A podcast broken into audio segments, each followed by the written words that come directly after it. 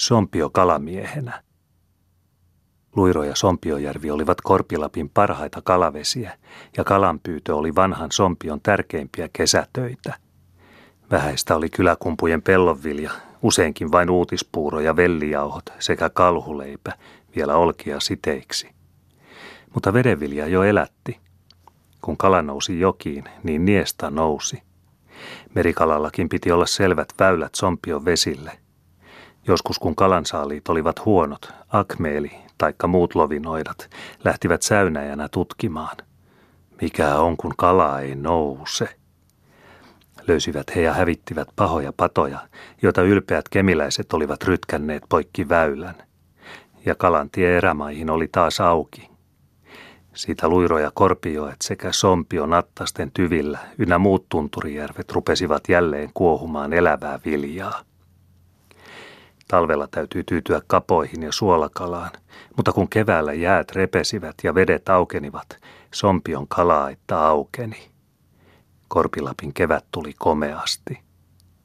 Kun aurinko paahtoi kohta öitä myöten ja laukaisi luiron sekä Sompiojärven paksut jääpanokset, siitä nattastunturit, kopsukset ja sokostipäät, riestovaarat, koitelaiset ja kaikki korpivaarat rupesivat puhaltamaan kuohuvia vesiä – Huutaen syöksyivät kevätvirrat joka suunnalta niin, että väylät läkähtyivät ja jängät ja aavat miltei järvinä lainehtien yrittivät ajaa kyläkumpuja kierrokseensa.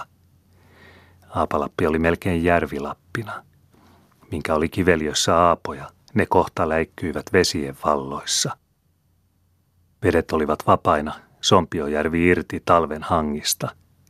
Siitä pian veres kala pääsi tauromaan sompiolaisten kattilassa – jo heti kun ensimmäiset kevätsulat puhkesivat luiroon ja ojien suihin, sompiolainen Veija viritti rysänsä tai lanansa sulan suuhun, vetäen sen nielusta pitkän kieliverkon ulos käsin, taikka veteli kalamies sulapaikkoihin verkkoja.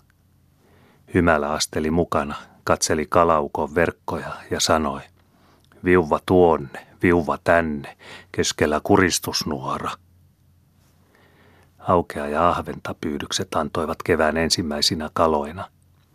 Könnijunttikin keinotteli he ja heitti verkon Kopsusjoen kalahelmaan, sai hauen ja kehahteli. Heitin verkon, menin kokemaan. Auki tässä. Menin maalle. Se se kalan syömätön, keiti vellin siitä. Se se nälkä jäi. Nälkä jäi sompiolaiselta, kun kevätkalan sai mutta jäi siinä muutakin, ja sai. Kun kalamies ensimmäisen keväthauen selkäpuolen heti vesiverekseltään vetäisi läpi huultensa, eivät keväthavat rohduttaneet huulia. Yhtä hyvä oli myös ensi kerran veneeseen mennessään kolme kertaa kouraista vettä suuhunsa. Silloin ei vesikään ollut vihollinen, eikä uhannut.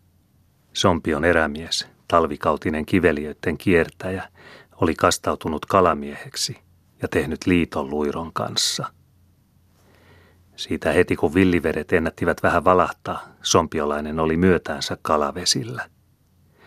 Vähäväkiset pyysivät kalaa yhteisillä neuvoilla, pikkuneuvoilla vain. Muutamilla mutenialaisilla oli yhteinen lana, jota vuorotellen hoidettiin ja käytiin kokemassa, milloin ylijoella, milloin alamutenialla. Minkä saatiin saaliista, se aina tasaan jaettiin ja arvottiin, ja kaikin aina mentiin lanakaloille. Ja vanha luiro, suuren kemin monipolvinen apumies, antoi kalaa, mitä vain vesissä liikkui. Oli luirolla antamista. Kaikkein parhainta oli siika, ja se oli kala. Oli se sitten vaikka pieni jäyrykormu, tai vähän isompi, korttelinen linkosiika tai muotsukainen, taikka iso verkkosiika. Antoi joki komeaa lohta, antoi hyvää harria, sekä taimenta ja tammakkoa. Särkiä ja säynäjää luiron jyrhämissä oli paljon, oli myös kiiskistä, ahventa ja majetta. Kun ahven, paksu jörrikkä, nousi luirosta selkäharja pörrillään, jo hymälläkin hymähti ja sanoi, mies merestä nousee, seitsemän seivästä selässä. Paljon antoi luiro myös syölästä haukia, ja se oli kumma kala, nieli kohta kokoisiansa. Oli sillä suuta, sati päätäkin, Ja pää oli kaikkein merkillisin. Siinä oli vaikka minkälaista luuta ja vaikka kuinka paljon. Vanhat olivat pitäneet niistä lukua ja saaneet. Sata luuta hauin päässä, nimi joka ainoalla.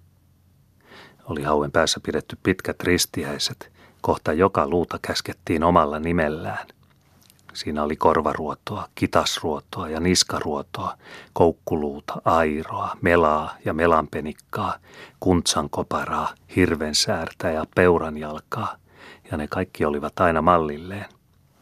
Oli vielä pitkä äitipuolen käsivarsi, ja se oli toisin puolin sievä ja sileä, toisin piikkinen ja pistävä.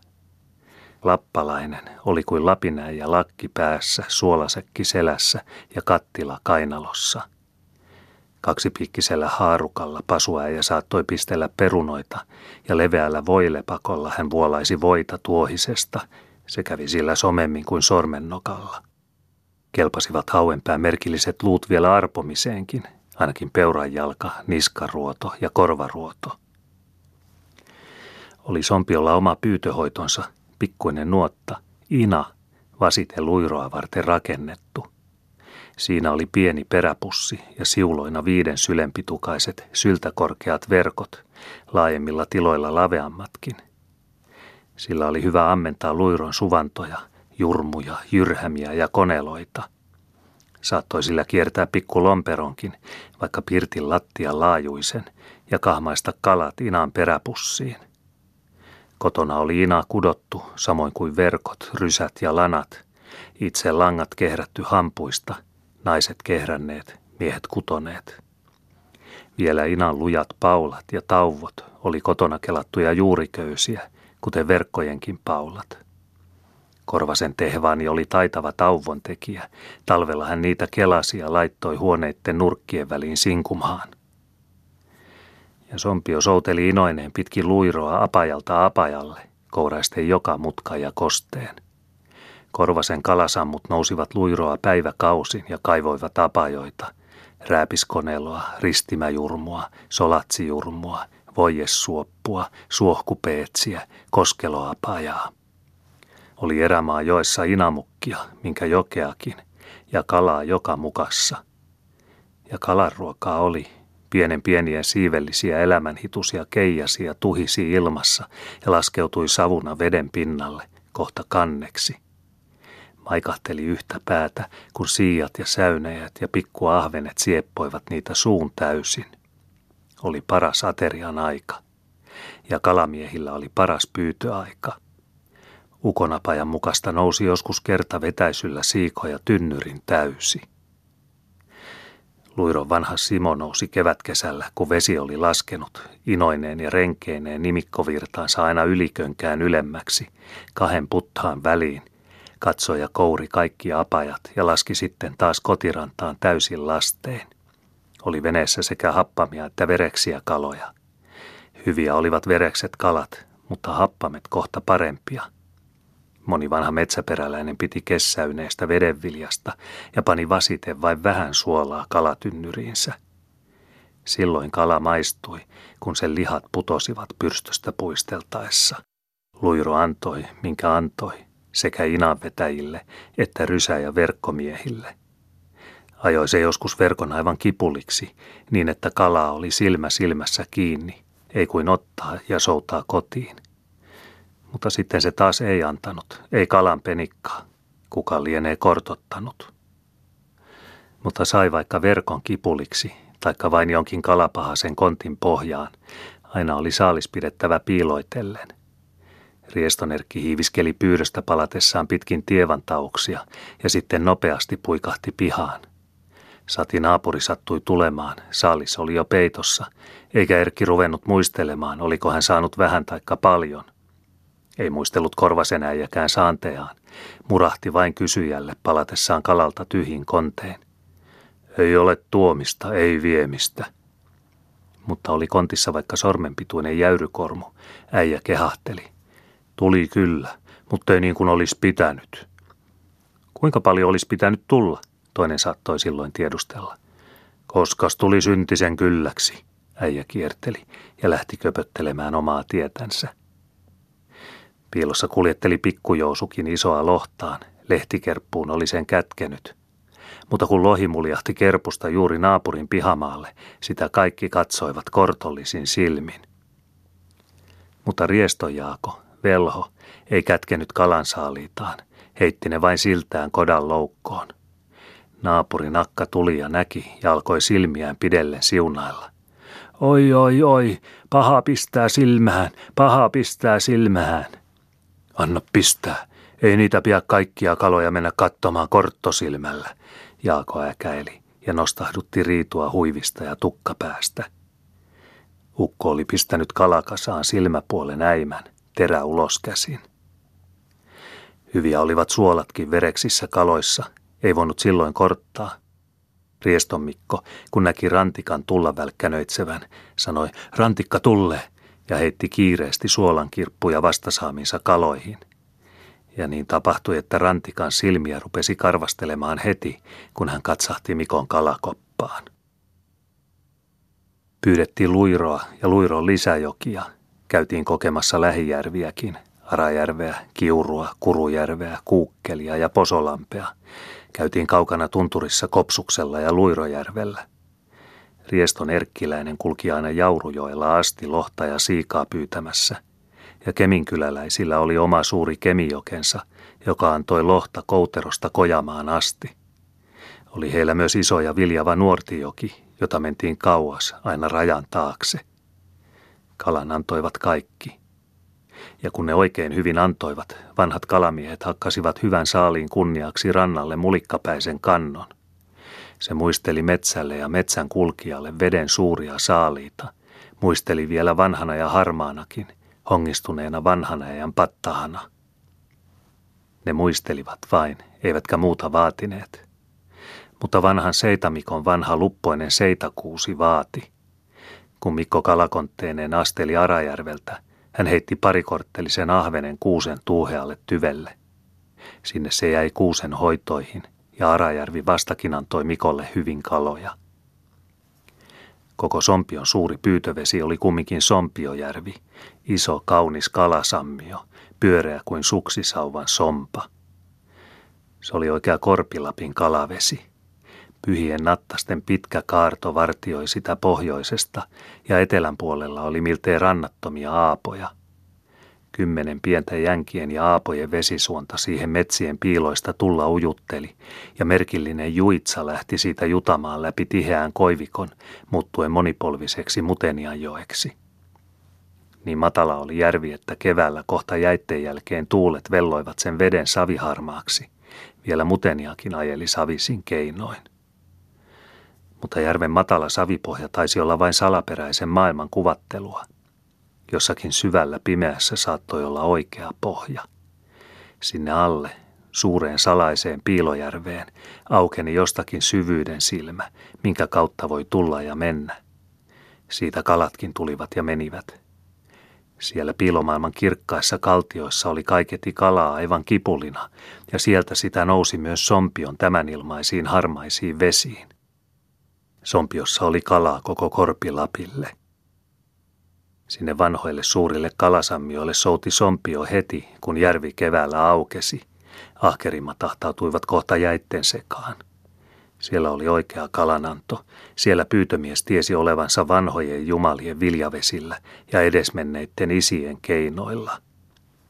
Entisten äijien keinoja Sompiojärvelle soudettiinkin pitkin pientä Muteniajokea, jossa vanha pyhäkivi valvoi tietä ja vaati kumartamista – sitten nalkaava lukemattomat jokipolvet pyörittelivät sinne ja tänne, niin että nattaset katsoivat milloin miltäkin suunnalta, joskus perämiehen selän takaa. Ja Juitsa oli kaikkein ihmeellisin väylä, nivaksi rakennettu, vaikkei sillä ollut nivan luontoa eikä menoa. Kymmenet yksinäiset kivet siinä hiljaisina katsoivat. Tuttuina vain vähäisen katsahdetaan, niin kivet kuin miehetkin, ja sauvotaan edelleen. Siinä on pikkuiskemä, siinä iso iskemä, tuossa karhakka kallio, tuossa airon särkemä kivi, sitten koskama, sukunattanen, hammaskivi, jo iso kallio, Anna Sohvia leuka ja tyttären pylsy. Kaikki vanhoja hyviä tuttuja. Kyllä on nähty, väärtejä ollaan. Sauvoimet heittävät samaa tahtia kuin ennenkin. Sama onnikin lienee matkassa. Järven luusuassa, Juitsan niskassa, oli kalamiesten ikivanha asentopaikka, Luusuan kenttä. Lähellä, vanhassa kentässä, olivat kaikkein vanhimmat vaarit ahertaneet, kutka lienevät suuret lovinoidat siinä muinoin majailleet. Tässä kaksien suursiojen vaiheilla oli kaikkein parhain asustella. Edesmenneiden isien henki saattoi hyvinkin vielä majailla vanhojen kumpujen turpeissa. Ja nattastunturit aivan omassa hahmossaan olivat juuri järven takalaidalla, itse suuri pyhälaki kaikkein lähimpänä. Itärannan puolessa oli paljon pyhyyttä. Siellä oli pyhäkaavi, iso rantamutka, siellä pieni piiloisa pyhäoja sekä toinen metsän pyhäinen piilo, pieni pyhäleipunen. Sieltä järven selältä pyhäkaavin kuuluvilta kumotti valtava harmaa akankivi, isien väkevä Jumala, joka kyllä muisti, kun häntäkin muisti. Mutta akkaväkeä se ei suvainnut, vaikka akankivi olikin. Kortot tulivat, sativeit vaimoja sen vierille. Oli toinenkin entisten isien asuinpaikka, hietakenttä, hietaojan suussa, järven takarannalla. Se oli kohta nattasten varpailla, itse Akmeelin leposian lähimailla. Oli vielä kolmas vanha kenttä Kotaojan suussa, autio kotakenttä, josta nousi polku suurelle pyhälle. Luusuan kentässä asennoivat ennen kaikki Sompion pyytömiehet, mutta sitten muutamat muuttivat järven taakse hietakenttään, toiset Etupäässä mutenialaiset jäivät Juitsan niskalle luusuaan. Pyytökentän parasta asuntoa oli räppänä harjainen hirsikota, jossa keskellä permantoa oli tulisia hehkuvana ahjona, sivuilla matalat makulavat, seinällä tavaralaudat ja kuikkapussit. Oli kotarannalla aitat saalista ja pyytöneuvoja varten. Oli vielä monet korvakot, ulut ja vapheet nuotille ja verkoille, pitkät rivit pitkin rantaa kahta puolen jokea – kotineen, aittoineen, pyytöneuvoineen, kalakenttä oli suuren erämaan pieni ihmiskylä. Elävän tulen savu kierrähteli kotien harjoista, venekaaroja oli rannassa ja kentällä kepsutteli avojalkaisia pyytömiehiä, muutamat karvattomin peskipaltsoin, viehterpaatihousuin, pitkä tukka tuulessa huiskien. Metsätonttuja melkein olivat, joku iso tonttaäijä joukossa, raavasäijä, Korvasrossa, Kuntsa Hannu. Sompiojärvi kun otti pyytömiehen, otti kohta koko kesäksi. Korvasen Mattia ja asusteli akkoineen ja souti Sompiota seitsemän kesää, joskus yhteen menoon toistakymmentä viikkoa. Vanha Aramatti souteli muoreineen Sompiota joskus jäästä jäähän, seitsemäntoistakin viikkoa samaa menoa, ja yhdeksättäkymmentään soutivat molemmat – Sompiojärvi oli monen vanhan kalamiehen pyhä pyytövesi ja järvenrannan kotakenttä kaikkein mieluisin kotikenttä. Muorin kanssa siellä aherrellen kesä tuntui kesältä. Päivä paistoi yhtä kirkkaasti kuin muinaisina vuosina, jolloin oltiin täällä airollisina. Tiirot istuskelivat akankivellä kuin ennenkin, kuikat huutelivat ja koskelot mekastivat kalamiehinä. Ja Sompion siika oli taurovaa pyhäkaavin kalaa. Mikäs oli hätänä vaarin ja muorin, saisi vain vielä talven nukkua kontiona kuusen alla. Viikoittain toisetkin pyytömiehet olivat kalakentässä. He vain käväisivät välillä vähäisen talon töissä, niittykeinossa ainakin, ja jälleen palasivat järvelle. Verkot olivat parhaina pyytövehkeinä, oli myös yhteinen nuotta, ja pojat taikka tytöt soutaa harakoitsivat airollisina, nuotta-airokkaina. Oli matalassa järvessä muuta pohjaa syvempiä vaaloja, jotka parhaiten antoivat kalaa, hietavaalo, kerttilövaalo, heinäniemen vaalo, mustankaavin vaalo ja kaikkein syvin, akavaalo, joka oli ainakin syltä syvä. Huoparikin meni siihen aivan uppiin. Vaaloista vedettiin nuottaa ja vaaloihin laskettiin pitkiä verkkojatoja, sompiolaisen pyytöhoitoja, tusinan verrankin verkkoja samana aitauksena – verkot 15 sylisiä, liinavuus viisi jalkaa. Suorana jatavartena oli neljä verkkoa ja sen kahta puolta kierukoille viritettyinä oli kahdeksan soiteverkkoa. Sadat tuohityllyt, verkonkäyryt, kelluivat pinnalla kierukoita rakennellen ja pohjassa painoivat kopat, tuohikukkaroon kursitut kivet. Isolla pyytömiehellä voi olla kolme, neljäkin jataa peräkkäin. Mutta vanha aramatti Karuliinansa kanssa soutaa kyökytti ja hoiteli vain 12 verkkoista jataansa hietavaalossa. Pienillä veneillä, pahaisilla kaaroilla, vanha sompio souteli – Itsepähän olivat soutumiehet veneensä kopeltaneet, kuka minkinlaisen kaukalon. Värriön Heikki teki purtilon, työnsi järveen ja soutaa räpikötsi, kokeillen kumpiko pää on hangastettava keulaksi. Omalla purtilollaan Heikki sitten kuukkaili Värriöjärvellä. Omillaan souteli myös Sompiojärvi, soutia huopaili. Hymällä katsoi ja arvautti. Jälkiin lykkää, jälkiin vettä, ees matka kulkee. Hauki, ahven ja säynäjä olivat kevätkesän pyytöjä, ja sompion ahvenet olivat kuin kallokkaita. Päivänkäännökseltä tuli suuri siian pyynti, jota kesti syksyyn saakka. Siikaa oli Sompiojärvessä, ja tapahtui niin kuin pasuäijä sanoi. Jos siika on käymässä, niin venheen perä painuu. Saatiin kalaa ja suolattiin kotivaraksi, talvenvaraksi, minkä suolaa riitti – mutta paljon kuivattiin kaloja vartaissa. Kotien ja aittojen katoilla oli parvoja, orsitelineitä, joissa kalat päivän ja tuulen hengessä hyvin kapaantuivat. Muteniassa kylän kaikki katonharjat olivat ennen kalaparvoja täynnä. Ja syötiin kalaa. Kalamies eli koko pyytökauden kohta vedenviljoissa. Sompiojärvi elätti pyytömiehensä, kun oli kerran hänet omakseen ottanut – Keittokala jo hyvin maistui. Vartaassa paistettu, suolavesin valettu, maistui miltei paremmin. Siikatauro oli kaikkein mieluisinta.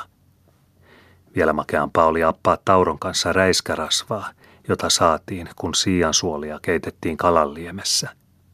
Saatiin myös hyvää räiskärasvaa, kun kalansuolia räyvytettiin päivänpaisteessa. Makea oli sekin, vaikka se tavallisesti pantiin vuotakenkien ja poronhihnojen voiteeksi – Pereskalakeitto ei kyllä ollut oikein lujaa raatajan ruokaa. Ainakin vanhat valittivat. Kalakeittoa kun syöpi, niin se veltostuttaa. Sanoivat he vielä enemmänkin. Linnun uusi lihottaa, kalan uusi laihuttaa. Syötiin taurot ja räiskärasvat, mikä kullekin oli mieluisinta. Nuoltiin vielä ja pistettiin kodan seinärakoon kalavarras, jossa kaloja oli paistettu – ja se pitikin nuolla. Kortot tulivat satijätit nuolematta. Entiset kalamiehet muistivat vasta rieston haudalla ja parkaisivat. Nah, voi voi, kalavarras jäi nuolematta. Pyytämiehet soutivat takaisin viisin kuusin peninkulmin Sompiojärvelle varrasta nuolemaan. Syötiin mitä syötiin tai nuoltiin. Vanhojen määränä oli – pyrstö pyytäjälle, pää peränpitäjälle, suoli soutajalle, keskimuru keittäjälle. Mutta kalansuomut olivat järven saalista, samoin suolien jätteet. Ne piti antaa takaisin järvelle. Kurujärvessä oli ennen lihavat siijat ja ahvenet, mutta sitten ne aivan laihtuivat.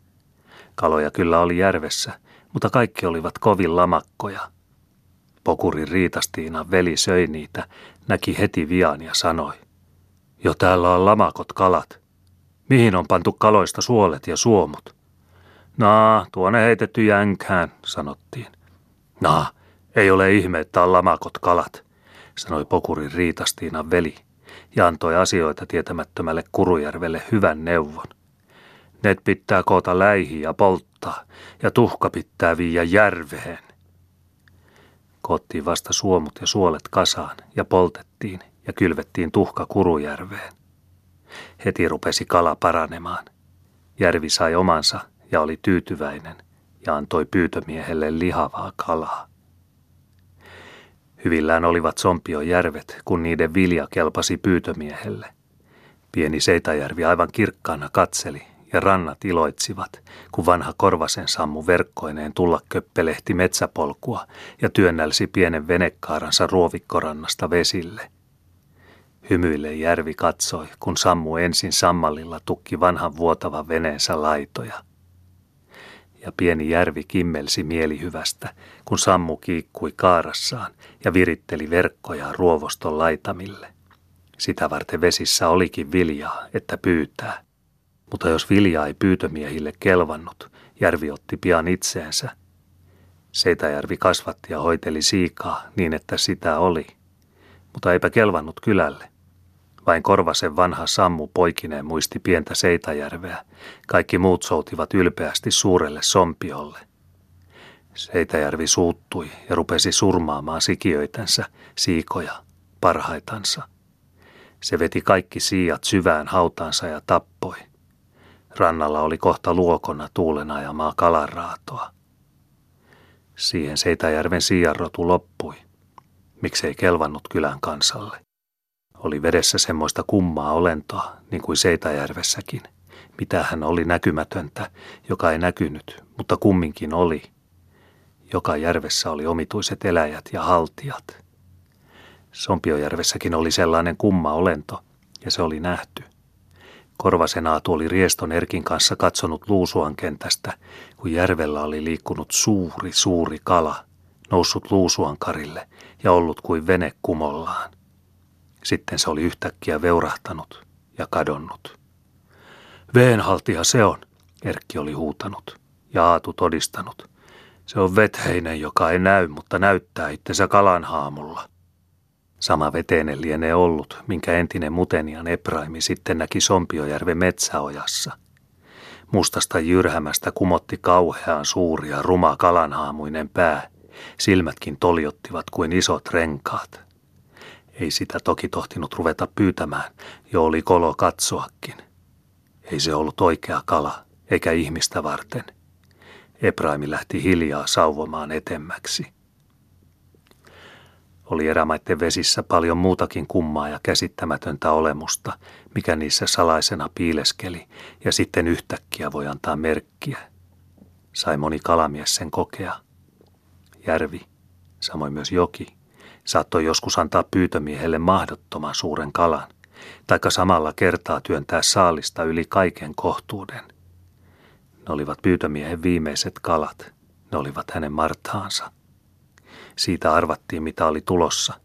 Ei kuin vatkata suoloja hänen jälkeensä, kenelle oli Martaa annettu. Hän oli mennyttä miestä. Mutenian Antin Vilhemi sai Sompiojärven kuusiojasta lanastaa veneellisen mateita. Toiset pelästyivät. Sait viimeiset kalat. Ne on martaat. Olen minä kalan ennenkin nähnyt. Vilhelmi nauroi ja kiskoi täyden veneen luusuan kenttään. Raskas se kyllä oli. Melkein oudolta tuntui, ja hankavitsat pahasti natisivat. Rieston pasuäijä vetäisi Kurujärvestä särkeä niin, ettei oltu kuultu eikä nähty. Kaikki kauhistuivat ja karjuivat Pasulle. Sinä kuolet, ne on marthaat, et ole enää ensi vuonna kaloja syömässä. Olen rietas vie ennenkin kaloja saanut, Pasu kirvaillen karjui vastaan. Ja korvasenukko huuteli poikapasulle. Tule pois, tule pois. Martaat kurpivat siellä vuopajassa. Siellä ne on vuopajassa. Kurpivatkin martaat, mutta eivät pasua. Viisi henkeä vietiin talosta vähän ajan kuluessa. Poika pasu ensin, sitten toisia perässä, mutta pasu jäi. Vanhat velhonsekaiset äijät saivat kyllä kaloja kohta joka kerta verkon kipuliksi. Eivätkä ne olleet martaita, eikä äijille mitään tapahtunut. Oikeita kaloja ne olivat. Mutta toiset pyytömiehet ihmettelivät. Mikä rietas on ajanut kaloja noin yhteen läihään? Mikä lienee ajanut? Vanhoilla harmailla vaareilla, jotka penikasta asti airokkaina alkaen olivat suurta sompiota soutaneet ja palvelleet, oli omat salaperäiset kalanajajansa, jotkin näkymättömät haltijat, jotka niin kuin koskelot lennättivät saalista verkkoihin. Vanhat vaarit tunsivat pyhän järvensä ja järvi tunsi vanhat vaarinsa. He olivat väärtejä keskenään. Antoi suuri Sompiojärvi kalaa kyllä kaikille. Koko metsäperä siellä souti ja sai hyvät saaliit. Sai joskus martaatkin. Souti Sompiota korvasen vanha sammu ja sai kaloja.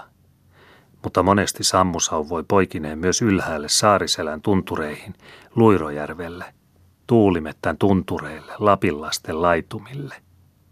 Siellä olivat jo vanhat korvaset, pekkaäijät ja mustat kalastelleet. Isien pyhiä pyytövesiä oli kaukainen Tunturijärvikin. Jo keväällä, kun Luirojärvi vielä oli jäissä, mentiin sinne pälvestä pyytämään. Neljä päivää rähjättiin mutkaisella virralla, vuoroin soudettiin ja sauvottiin, vuoroin raahattiin raskasta venettä matalikoita ja maata myöten, ja sitten taas, kun karapuljusta lähdettiin, kiskottiin venettä köysillä kovissa koskissa ja matalissa hietapohjissa, joissa vesi puhalsi vastaan kuin myllynkynässä. Vielä viimeiseksi saatiin vetää venettä pitkin Luirojärven keväistä jäätikköä. Mutta jaurutus, järven itäpää, sokostipään tyvillä, läikkyi jo vapaana, saatiin ruveta soutamaan. Ja sieltä järven takarannalta, Sokostijoen suulta, suuresta turvepounusta, kuului jouto ökinä. Vielä savu nousi pounun harjasta. Se oli Ponkumatin, suuren poromiehen kota. Siellä Kotalapin lämpöisissä oli märkien kalamiestenkin hyvä olla. Mutta kun jouduttiin jaurutukselle nuottahoitoineen, oli vielä parempi. Sieltä vasta kalaa nousi, siikaa.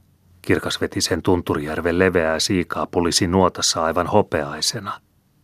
Ei haastamistakaan, että maalle vetää. Käsin vain haurittiin ja saprottiin nuotan perästä kaloja veneeseen. Yksin elänyt Tunturijärvi, kun kerran taas pääsi antamaan, antoi ylpeästi. Antoi se vielä huomennakin, kun jälleen mentiin koettelemaan. Ei nostamistakaan veneeseen. Käännä nuotan perää vain ja sapro käsin kaloja. Tuli jaurutuksesta kaloja vielä kolmannen kerran. Oli kalamiehillä hyvä nuottakin. Sata syltä se oli pauloilleen, sata syltä köyttä kummassakin siulassa ja liinavuutta oli seitsemän kyynärää. Sitten jo aukenivat järven lahdet, maantie, taimen ja hietalahdet. Aukeni itse Luirojärvi vasalyömäpään juurella – Soudettiin ja vedettiin niitäkin, kun jaurutus ehtyi. Siikaa nekin antoivat. Hopeana hohti aina nuotan perä. Lyötiin maahan rantakankaan petäjä, kiskottiin päreitä ja kudottiin koppia. Kopat täytettiin valmiiksi korjatuilla kaloilla ja pistettiin hankeen. Siellä ne säilyivät hyvin. Sokostipään hanki hoiti, eikä kysynyt suolan kirppuakaan. Viikkokausi asusteltiin Ponkumatin kotatulilla ja vedettiin nuottaa joka päivä ympäri järveä. Kauan kokematon Tunturijärvi katseli kirkkain silmin ja antoi kaikkensa. Ja kalamiehet olivat tyytyväisiä. Kaiken lopuksi rakennettiin lauttanen järven Luusuan saareen, heitettiin nuotta lauttaselle ja peitettiin tuohilla. Ja sitten tuli lähtö hyvistä tunturihoidoista – Vene oli aivan riippalastissa kalakoppia, Tunturijärven hopeakylkeä, niin että oli kohta vesi ja parras. Mutta tunturit puhalsivat parhaillaan väkivesiään kahta puolta jokea, kohisi joka pahta ja jängät läikkyivät järvinä. Luiro eli kukkuroillaan ja veti kevätvimmoissaan niin, että rannat vilisivät ja vene rötkyi, kun karahteli pohjahiekkaan. Päivässä luiro lennätti kalamiehet jaurutuksen kotarannalta Korvasen kotirantaan. Korvassa mun pirtissä kohta koko talonväki istui siikatauron ääressä. Jätettiin Luirojärvi muutamaksi kesäksi Vuonkumhaan ja saavuttiin toisena kesänä Kopsusjärvelle. Se oli kohta samanlainen tunturimatka. Pälvestä vedettiin nuottaa. Kun sieltä oli palattu, korvassa mun pöydällä taas höyrysi siikatauro – vaikkei Kopsus antanutkaan oikein hyvästi. Mutta kun Luirojärvi oli saanut muutaman vuoden rauhassa vuonkua, oli sinne taas asiaa. Ja kalaa tuli. Kirkas järvi oli jälleen entisellään. Mentiin Luirojärvelle kerran kesälläkin, juuri ennen heinäntekoa, ja taas vedettiin nuottaa ja suolattiin siikaa saaveihin. Oli jo talvella ajettu sinne astiat ja suolat, jopa eväitäkin – Saatiin täysinäiset kalasaavit ja upotettiin järven rannalle kaaloihin kaltioihin sille rajalle, ettei vesi kuohunut sisään. Tuohia ja koivunparkkia pantiin peitoksi sekä kiviä painoksi. Jopa vielä kopisteltiin joukkoon piipunperiä, ettei metsäneläväin tekisi mieli kaivella. Talvella käytiin tunturikaltio tyhjentämässä. Kalat olivat kirkkaita kuin vasta nuotasta haurittuja, eivät olleet kesäytyneitä, tuskin edes mytäyneitä. Sellaista siikakalaa voi olla vain vanhan kalasammun kaltioissa, tuulimetsän tuntureissa. Pieni Seitajärvikin, Korvasen takana, Luiron tievojen vierillä, oli Korvassammun vanhoja kalavesiä. Kustuvaari järveksi se jäi sammun jälkeen. Seitajärvi oli sitten Kustun oma järvi, jopa kaikkein mieluisin pyytövesi, niin että hän saattoi hyvin sanoa, Kortto minun eestäni lähteköön Sompiojärvelle. Tiedän minä sen, olen paljon siellä käynyt. Parempi on Seitajärvi, siellä on hyvää pyytää. Seitajärvestä Kustu oli nostanut ensimmäiset kalansa, jo ensi kymmenellään askaroinut siellä isän airollisena sekä sitten miehenä ahertanut Aatun, Juntin ja Teukon kanssa. Ja järvessä oli silloin siikaa. Mutta kun siika loppui, järvi antoi vain haukea, ahventa ja särkeä. Silti kummikin vaari aina vanhaa metsäpolkuansa sinne mennä kuuputti miltei joka päivä. Oli mieluista astella vanhaa tuttua palasta. Joka petäjä ja kuusi tervehtivät tuttavina ja joka kanto katsoi ja kannonkolo vilkutti tummaa silmäänsä. Hukanhautakin kankaalla oli vanha väärti. Ja järvellä oli kaikkein mieluisinta pyydystellä, laskea verkkoa ja lanaa, istua pikkupurtilossa ja muistella menneitä kauniita kalapäiviä. Olisipa järvellä, Aittaniemen tyvellä, ollut edes jonkinlainen turvekömmänä. Vaari olisi siinä ikänsä asustellut, köpötellyt harmaana metsätonttuna järven rannalla. Järvi ja metsä, vanhat muistot ja vanhat jumalat siellä olisivat valvoneet ja vaaria hyvin hoitaneet minkä kesäpäivä kierteli Sompion kiveliöitä, se aina näki sompiolaiset kalavesillään askaroimassa. Eikä se kumminkaan nähnyt kaikkia kalaukkoja. Syksypuoleen, jo Perttulin aikoina, kun yöt rupesivat pimenemään, Sompio lähti tuohukseen. Ja se oli mieluista pyytyä yökyöpelien hämyistä kähmimistä pimeän korven mustilla vesillä. Ei päiväkään saanut pitää vaaria – mutta ennen kuin öisille vesille lähdettiin, piti möyriä kankailla ja rouhia honkia ja tervaskantoja tuohuspuiksi sekä takkavitsalla kanniskella kotirantaan iso röykkiö valmiiksi. Kunnossa piti olla muutkin pyytövehkeet, ainakin arinat ja parilat, veneestä puhumattakaan. Arina tulessa korvennettu, varsin mustaksi saustettu. Rieston vanha Mikko saarnaili tuohusmiehille. Ottakaa pojat viisi esinettä, Arina ja parilla, kirves ja kattila, pyssypalikka viienneksi. Jo pääsette syömään. Olivat arinat ja parilat, kirveet ja kattilat mukana, kun kotirannasta lähdettiin. Oli matkassa vielä vanhojen määrä. Kun ei enää erota mustikkaa maasta, pitää lähteä sytyttämään tuli parillaan. Kaksi miehin, perämies ja arinamies eli pistomies häärittiin kuin kummajaiset öisellä virralla. Toinen seisoa komotti kokassa, kourassa kamala keihäs, päässä outo lakki. Keihäs oli kuin riettaan tulikoura, kuusi, seitsemänpiikkinen arina, joka alituisesti naaki iskeäkseen, piikit hirveät, terävät ja kynsikkäät. Lakki oli arinamiehen virkalakki, tuohuslakki, jonka leveä tuohinen kilpi komotti otsalla kuin nautasonnin sarvilauta. Vittavaululla se tavallisesti oli sonnustettu paikalleen ja se suojeli silmiä parilan tulelta. Metsäperäläisen vanha hymälä viisasteli tuohusveneestä ja tuohustajista. Saari kulkee, sarvet päässä. Hiljalleen sarvekas saari liikkui ja sarvet paloivat – Pikkukyöpeli huopaili pimeässä perässä ja iso kyöpeli, tuohipää, häiri hankoineen tulenpaisteessa, kädet ja naama punaisina paistaen, mutta selkäpuoli synkeän mustana. Alinomaa hän tarkkaili alamaailman elämää ja iski. Ja mustasta syvyydestä nousi aina vähän päästä eläviä sieluja kimmurtelemaan sarvipäisen tulen valossa. Mitä enemmän syvyyksien eläjiä nousi, sitä iloisempina irvistelivät veneen kummituiset. Pimeä ranta ja kiiluva virta kuuluivat nahisevan. Jo pääsette syömään. Nousi kala, mitä vain virrassa oli. Suurta haukea sekä siikaa, lohta ja harria. Nousi ahventakin kuin kinnasta ja masaheikin tupakkimassia. Ja kun iso made kimpuroi arinan piikeissä, pistomies katseli sitä ja sanoi, mallillaan silloin kun majet tulee. Tervastule loimutus houkutteli kaloja veneen ympärille.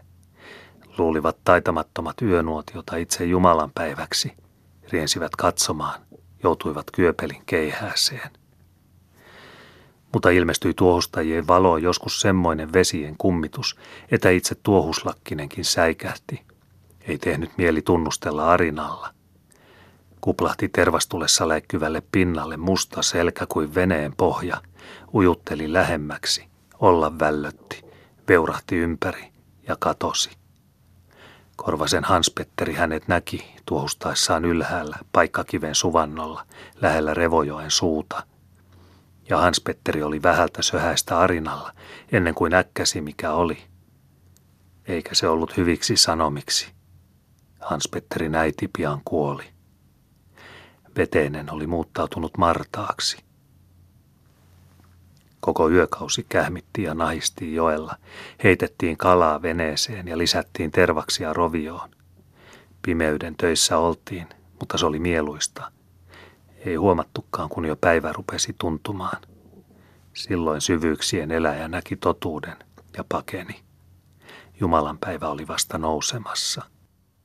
Tuohustajat soutivat rantaan hyvälle honkapaikalle – kumosivat parilan palavat tervakset kannonjuurelle kivenkoloon, ja siinä oli valmis kalamiehen nuotio. Puuta vain metsästä lisää. Sen ääressä oli hyvä kelletellä ja nukkua, kunnes aukeni täysi päivä. Korjattiin kalat, keitettiin ja syötiin, paistettiin ja syötiin.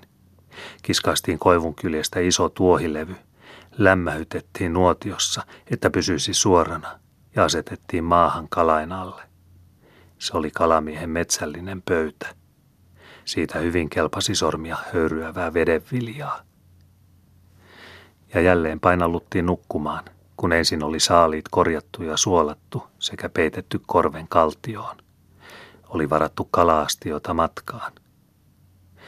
Jota sillalla, kun ei enää erottanut marjaa maasta, työnnyttiin pimeälle Korpioelle – oli varsin mieluista siellä hiljalleen ujutella mutkalta mutkalle ja nostaa kalaa, ja hyvä oli taas istuskella rannalla nuotion paisteessa syöden rasvaista siikatauroa sekä sitten kellahtaa selälleen. Nuotion lämmin hyväili somasti kylkeä. Se oli oikea erämiehen elämää, mutta aina piti muistaa nuolla kalavartaansa – Hyppeillään pyytömies pyyhkäisi ja pisti suuhunsa, mitä oli kaloista jäänyt vartaaseen. Kopsahdutti vielä varrasta maahan, pisti sen pystyyn ja sanoi, isompia iltaseksi. Ainahan pyytömies toivoi parempaa ja varsin halusi jo etukäteen tietää, saiko ja mitä sai. Näinpä nuotiolla istuttaessa ison hauen ääressä, syömäkeskissä, piskattiin hauenpään peurajalkaa ilmaan, tiedustellen, Kohallaanko kattila vai kumollaanko? Jos peurajalka putosi kohdalleen, se sanoi hyviä saaliita, mutta jos se keikahti kumoon, ei saataisi ei marrasta matoa. Sama vaikka lojottaisiin nuotiolla. Nakasi joku hauen kahta niskaruotoa. Sattuivat ne putoamaan päällekkäin tai aivan vierekkäin, tuli vähän kaloja. Mutta jos ne kapsahtivat etäälle toisistaan, saatiin kaloja suuri kasa – heti muudan hauenpään koukkuluuta, sanoen, runkku, rankku, karannus, katto, mistä päin kaloja enemmys tulee, jos valehtelet, niin tapan. Katsottiin vielä, mitä sanoo hauen korvaruoto. Siitäkin heitettiin ja kysyttiin, missä huomenna aamulla murkina? Jos korvaruodon koukkupää katsoi joelle käsin, käytiin kalan kimppuun, mutta jos se osoitti metsään päin, voitiin lähteä vaikka peuroja etsimään. Ahnaan vesielävän sataluinen pää oli noita kappale. Sai sitä uskoa. Pyssy oli miehillä matkassa. Riestonäijää oli kuultu. Ja se oli tarpeellinen viides kappale. Erämaassa ei vain vesi liikkunut, siellä liikkui myös metsä, Kontiosta alkaen mustaa metsokukkoon, joka kuusessa istua kouvotti. Tuostaja tiesi, minkä isokirja sanoi kohta ensi lehdellään. Ja he vallitkan kalat meressä ja taivan linnut ja kaikki eläimet, jotka maalla liikkuvat. Korvenöisiä virtoja porkkailevat tuohustajat olivat irtanaisia poikia. He saivat mennä mihin luonto veti. Yhtä hyvin voitiin ruveta vaikka peuramiehiksi. Oli neuvot mukana. Mutta nuotiolta lähdettäessä piti viskata kalavarras sekä keitistanko ja keitiskorvakot kauas metsään. Toinen pyytömies, kademieli, jos sattui samaan asentopaikkaan, saattoi niillä pelehtien noitua ja panna vaikka minkälaiset kortot – Riehtä vain, puupalikka, jolla keittokattila oli sangasta tuettu kohdalleen, sai kyllä jäädä. Velhon sekaiset sen varsin jättivät nuotiolleen, jättivät sen joukossa korttojakin, niin että oli parasta olla siihen koskematta. Pitkin luiroa liikkuivat öiset valkeat, koko korpilappi oli tuohustamassa. Luiron Simo nousi väylänsä aina Neitikoskelle asti, pistellen kutulohta mennen tullen. Karkon Paavalikin tohnasteli arinoineen kutulohen kimpussa ja keihästi kerran niin tavattoman kojaman, että se veurahtaessaan vetäisi miehen virtaan. Monet taas kolusivat luiron monilukuisia haaroja, samoja kalavesiä nekin olivat. Korvasen kustu ja aatu puskivat pihtijokea niin pitkälle kuin vene mahtui, aina rytöisiin lalvoihin asti. Viikon miehet viettivät korpielämää, Yöt nostivat Pihtijoen tammakoita, haukia ja taimenia.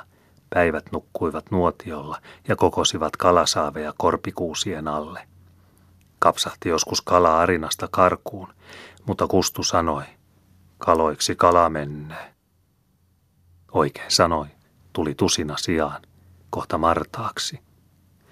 Mutta kun Aatu nuotiolla nukkuessaan unissaan söi Antinkaajan antamia loskuja – Saatiin oikein isoja taimenia ja sanottiin, siinä nyt ovat Antinkajan loskut. Keminkylän tuohustulet roihusivat Kemioella. Lohen surmaksi melkein kaikki paloivat. Monet tulet nousivat Vouhtujokeen, keinottelivat yli sotataipaleen ja laskivat sotajokea nuortiin. Ja nuortioessa oli kalaa, ettei muuta kuin ottaa, kolmattakymmentäkin lohta samana yönä – Tuohusmiehet laskettelivat Venäjän puolelle aina siipivuopajaan asti, puolitoista penin kulmaa rajasta, täyttivät kalatynnyreitä ja peittivät kivirakkaan. Jopa lopulta, kun astiat eivät riittäneet, suolasivat lohikasoja lauttasiinkin. Erämaan suuret virrat aivan kuohuivat kalaa. Kohta joka mies piteli arinaa, ja kalaa tuli. Ei tarvinnut rukoilla, ei toista eikä toista isää. Jo kerran Könninjunttikin ajoi kauniin Tiinansa metsään noutamaan tuohuspuita. Sitten piti Tiina joka ilta käydä katsomassa, vieläkö näkyy marjaa, ja sitten laittaa veneeseen valmiiksi arinat ja parilat, kirveet ja kattilat. Jo viimein iltana muutamana Juntti lähtee rantaan, istuu veneeseen ja sanoo, Annahan panen vielä pimiää ottamaan. Aamulla Tiina menee katsomaan. Äijä veneessä nukkuu ei ole ollut tuohustamassa. Toisena iltana Juntti taas kääpertää rantaan, istuu veneeseen, sanoo, annahan panen tuohon vielä pimiää ottamaan. Aamulla Tiina menee katsomaan. Könni veneessä kuorsaa. Mutta kolmantena iltana Juntti jo soutaa Kopsusjoelle, pistää tulen parillaan ja sauvoo Könnin nivaan, kokkauttaa veneen rantaan ja panee hetkiseksi pimiää odottamaan. Tiina katsoo kotirannasta, näkee tulen vilkkuvan koskella, hyvästyy. Joo, joo, Junttikin saa kaloja. Jo saahan syömistä. Aamulla Tiina laukkaa rantaan kaloja noutamaan.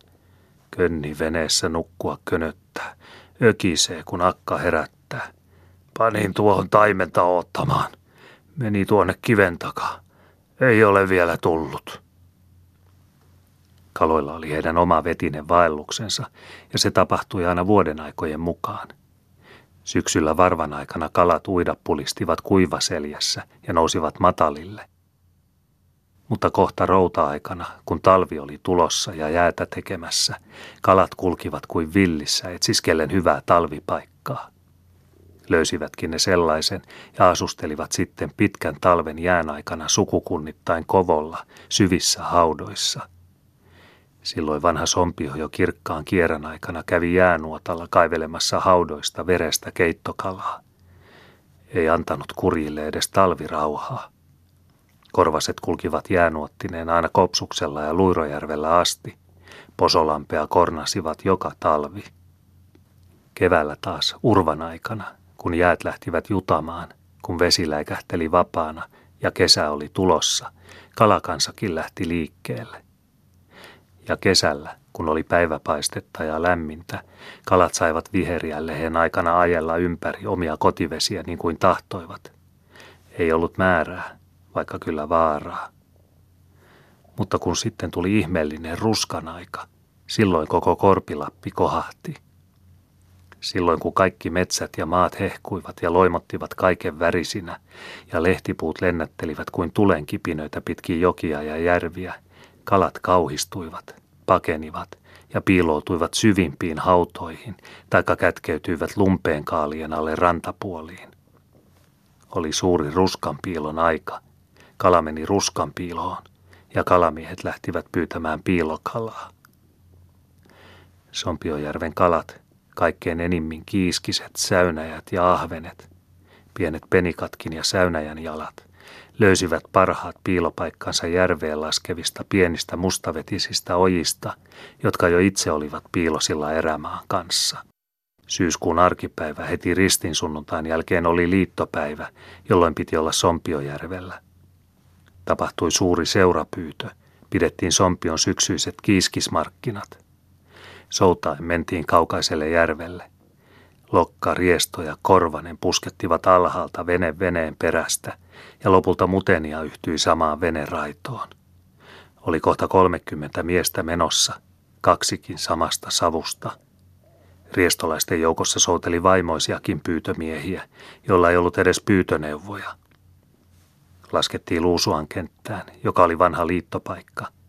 Valittiin vanhin ja viisain mies, isoääninen äijä, päämieheksi, väärtesmanniksi, jonka piti laukoa määräykset kaikkien kuultaviksi. Eikä väärtesmannin tarvinnut käydä pyytöretkellä, oli kylliksi kun hän vain valvoi ja piti hyvää järjestystä. Päämies määräsi mille ojalle kenenkin oli pyytövehkeineen painuttava, kenen piti mennä kuusojalle, kenen pyhäojalle, pyhäleipuselle, kenen arkileipuselle, korkisteelle, kotaojalle, sauvonojalle. Oli kymmenen ojaa ja kaikille riitti pyytömiestä. Vielä jäikin, riestonakkoja sekä muita neuvottomia. Päämies määräsi näistä toiset huolehtimaan kotapuista, toiset pani metsää marjojen poimintaan. Veneet lähtivät kaksin miehin soutamaan, hajantuen kukin omaan suuntaansa ympäri järveä, kuka itään, kuka pohjoiseen, ken länteen. Kohta kilvan veneet mennä keikuttelivat syksyisellä sompiolla, airot ja huoparit välkkyivät, ja vene lensi kuin kaksin siivin. Siitä metsäperän hymälän sopikin sanoa, korppi lensi korven rantaa, veri siivistä tippu. Mutta järven selällä oli jo menossa täysi pyytö. Siellä toiset siivelliset, pitkätukkaiset koskelot, Monisataisin parvin mekastaen ja räpiköiden ajelivat kalaparvia ja saartoivat rantamatalalle. Kesken jäi sompion pitkätukkaisten seurapyytö, kun kyläläiset tulivat veneineen samoille vesille. Satalukuinen pyytökunta tohahti lentoon.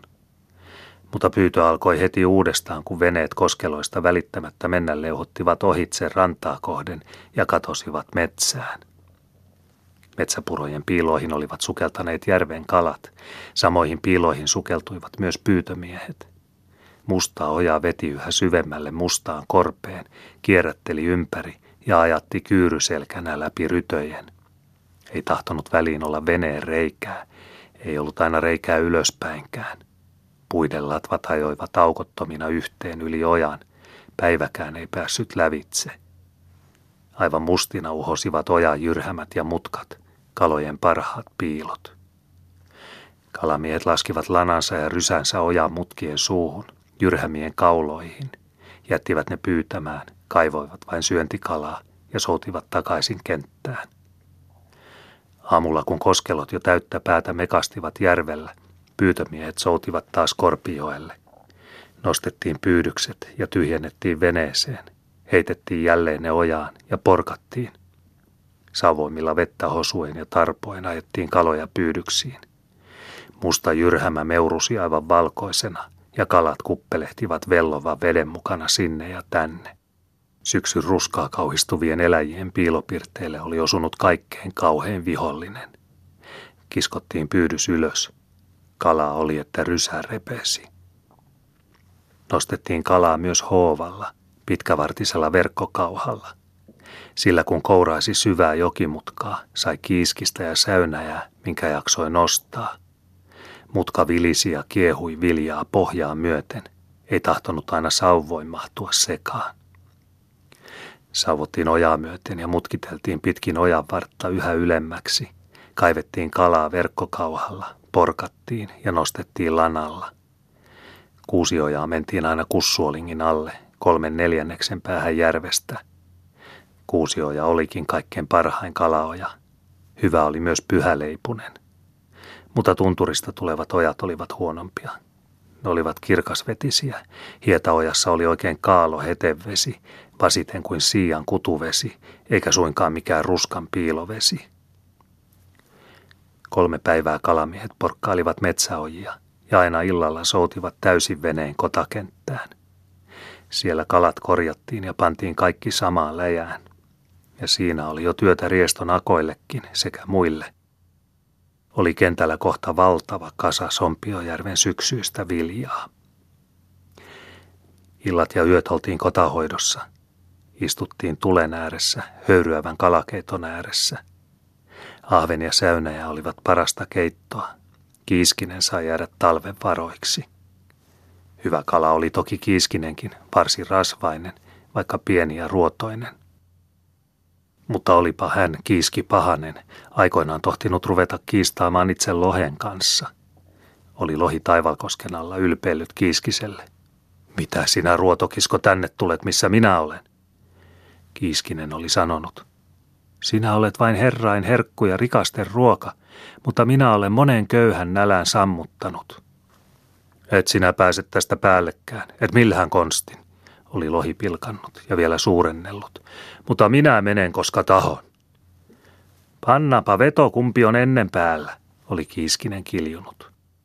Oli pantu veto, kun lohi oli loikaissut, jotta nyt mennään, Kiiskinen oli napannut kiinni lohen pyrstöstä, ja kun lohi koskenniskassa oli pyörähtänyt katsomaan, missä Kiiskinen tulee, kiistakumppani oli kiljaissut ylhäältä. Minä olen jo täällä. Riestonäijä tätä muisteli illalla kotatulen ääressä, ja se oli hyvä muistelus. Vai ei ollut Kiiskinen hyvä kala?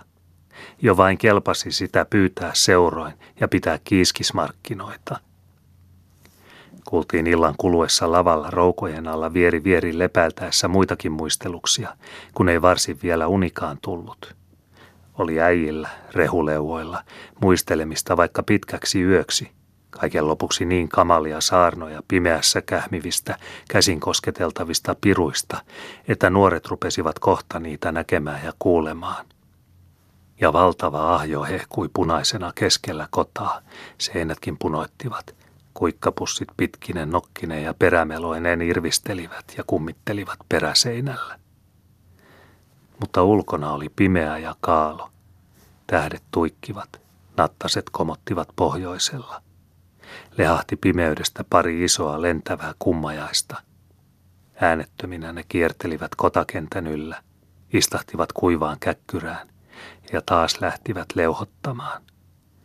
Mutta ei kuulunut siipien havinaa. Yön henkiäkö olivat, tunturien ja pimeän Lapinkorven levottomia sieluja. Saattoi outo kumma koluta kodan seinän takana. Kuului hiljaista kähmimistä ja nahinaa, kuin joku olisi nurkkaa myöten kiivennyt katolle. Pyytömiehet kuuntelivat, kavahtivat pystyyn, paukuttivat kirveellä seiniä ja kirvailivat. Siinä nyt olivat kohta kourin kosketeltavat riettaat, joista äijät vasta saarnailivat.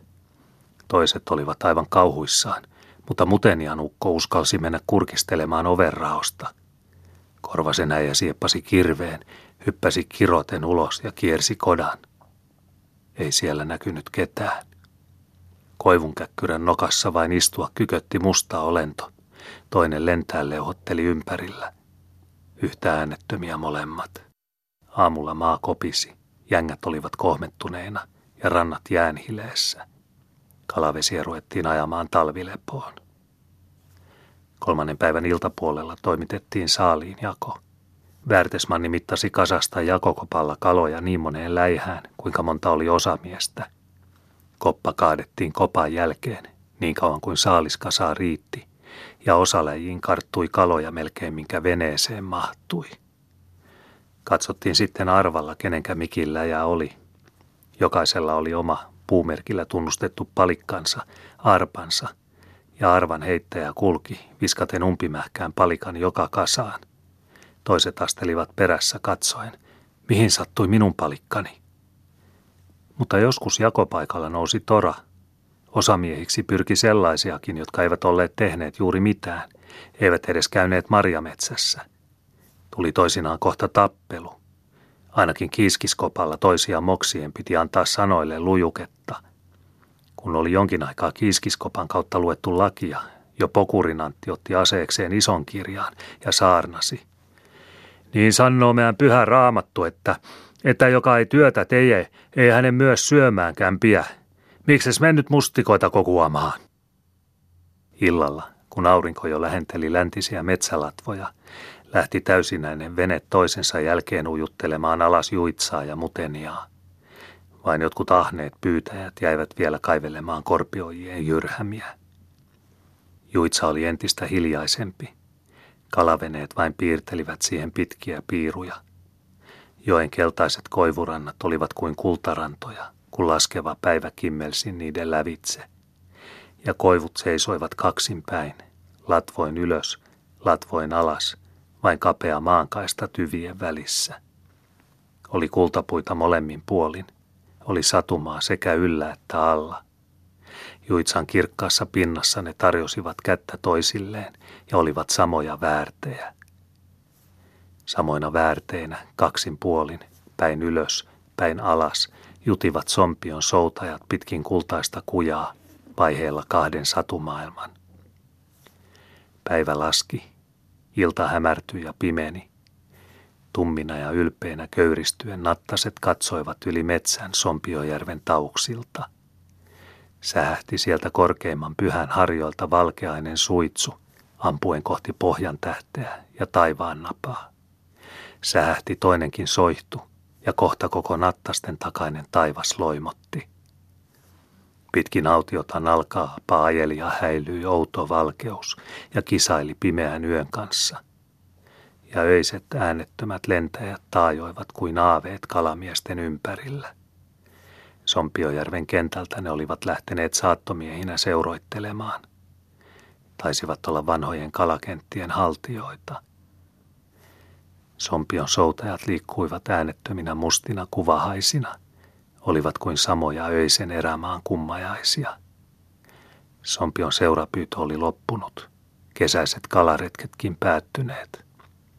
Nattaset katsoivat kuin kaivaten, ja taivas loimotti Sompiojärven takana –